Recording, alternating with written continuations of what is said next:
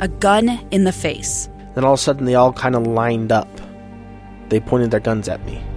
And this is the point where I thought, I'm going to die today. Started two years of horror for an American in Venezuela. They said, You need to give us your phone and get ready because you're coming with us. I'm Becky Bruce, and I spent a year researching and piecing together Josh and Thamy Holt's story about their ordeal in a notorious prison. That's when everything started to turn bad. We had another pound on the door. Boom, boom, boom. And there was the police once again. You can binge all of the episodes of Hope in Darkness on KSLPodcasts.com or wherever you get your podcasts.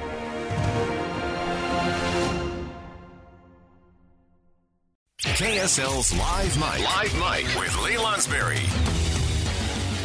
Welcome back to Live Mic. The time is 12:50.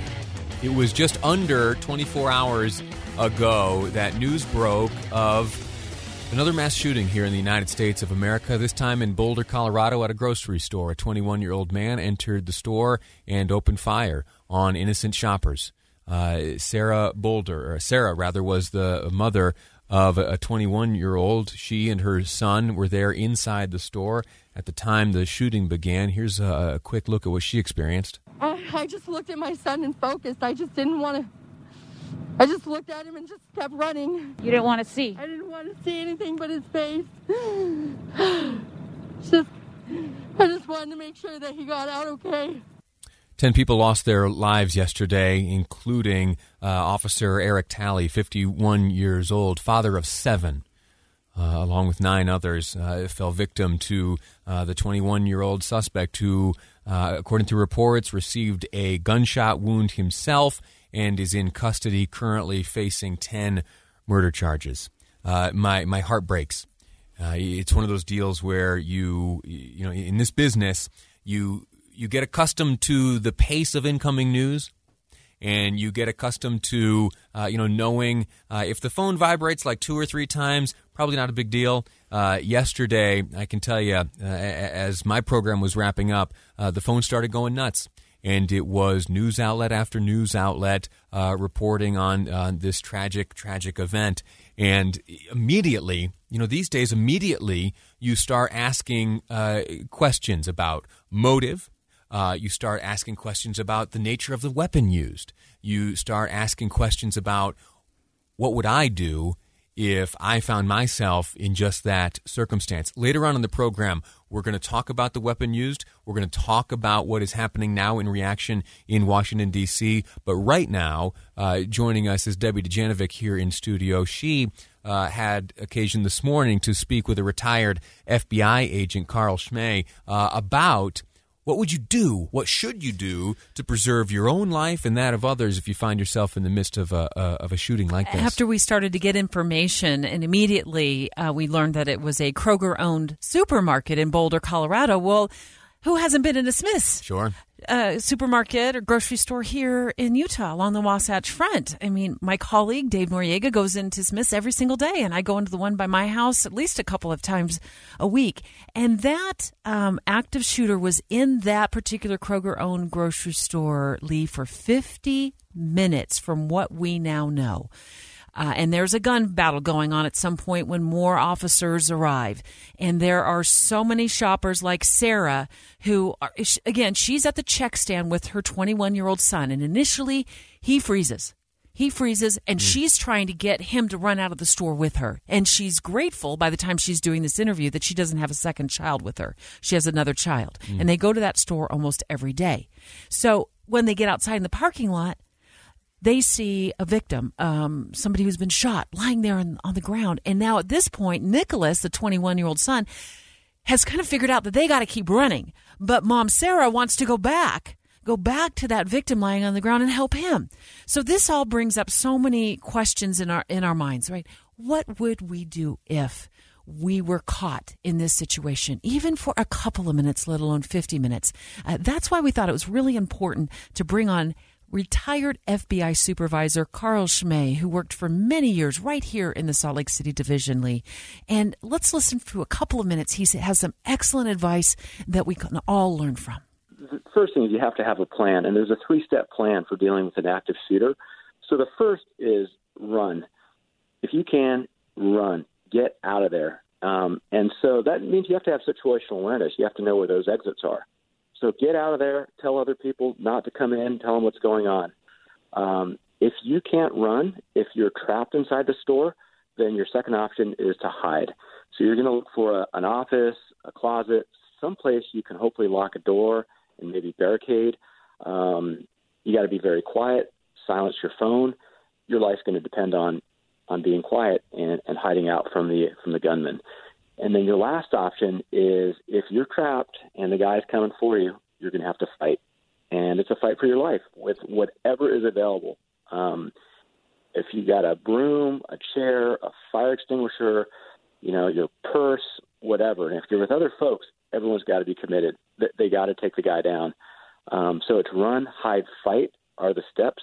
And the important thing is that people have to, um, they've got to have this plan in their mind already. Because if you haven't thought through what you're going to do, you're just going to panic. You're going to freeze up. You're not going to know what to do. And and so you need to think about this. Um, the FBI has actually got a good uh, video of this on its website, which shows a um, a scenario like this, and and it's something really that we need to talk to our family. We need to talk to our kids, even though it's a scary situation. You know what we've seen in Boulder and we've seen elsewhere is that this can happen anywhere, right? It can happen in grocery stores, church, schools, um, anywhere, and that's it's it's a sad commentary on our society, but that's the reality, and we need to prepare ourselves in order to uh, to to deal with that and to survive that. I also think about Lee, that dad in the grocery store who was awaiting the, at the pharmacy counter for his COVID 19 shot. He had his two young children with him, both girls, and he ran up the stairs and found a coat closet when he heard the gunfire and put his two girls in that coat closet and hid out there and started texting his wife. And you have to hope he had done what supervisor, former FBI supervisor Carl Schmay said, and that is silence that cell phone. Yeah, absolutely. Uh, run, hide, fight. Run, hide, fight. Uh, I am getting a number of text messages, uh, and they are all. They're, they're, folks like me, right? Concealed yeah. carry permit holders who are looking at the situation and saying, uh, step one is to you know pull your weapon and, and return fire. And with the proper training and with the proper mental preparation, that may be exactly uh, the right thing. But in that bit of advice given to us by uh, former Agent Schmay, this is to remove yourself from the threat is always going to be number one. If there is a fight and you can remove yourself from that fight either by fleeing or from hiding from it, that's not cowardice. That is not uh, betraying your, your preparation. It is third step is is to fight. And run, hide, fight is not just something that we hear here made up, uh, but advice that's given on college campuses. It is advice that's given in elementary schools. It is advice that's given to uh, the the folks that handle security at uh, at sports arenas it's it's very prudent advice. Well, and the other um, thing that I think is, is so important is is to have that situational awareness. And that may sound silly. We just go to the grocery store. We're just buying twenty bucks worth of groceries. But if you go to the same grocery store every single week, a couple of times a week, it it's good. It's good to know where the exits are. Besides those big, massive front doors. Because if you looked at that, you saw that video, and a lot of us saw that video of the front of that store in Boulder, Colorado. I mean, that looked like something out of a war zone. Yeah. Um, and so, certainly to know where the back exits are. Uh, you know, and be aware. Um, in fact, somebody at the meat who worked the meat counter in the back said, "Well, at first I thought it was just construction noise going on, and then they finally figured out that there were bullets flying inside the store. And and sometimes I think we just need to train our brains to think maybe it, it's maybe it's not construction noise that I'm hearing, sure. uh, and being able to react sooner, quicker. A lot of people did a lot of things, though, to save their own lives and save the lives of those who were also in the store at the time. 100%. Debbie Janovic, thank you so much for, for your conversation. Look forward to hearing more from you tomorrow morning uh, at 9 a.m. here on KSL News Radio. We're going to take a break right now. When we return, we'll be joined by ABC News reporter Brad Garrett to look at the broader trend of shootings of this nature in this nation. That's next on Live Mic. Two years ago, Americans watched in horror as a crisis unfolded at the Kabul airport. She was tear gassed and beaten. Images of thousands desperate to escape Taliban oppression filled our news feeds. More than 80,000 Afghans made it to America. But the story didn't end there. It was very cold. There was no power, no heat. Who would help our newest neighbors?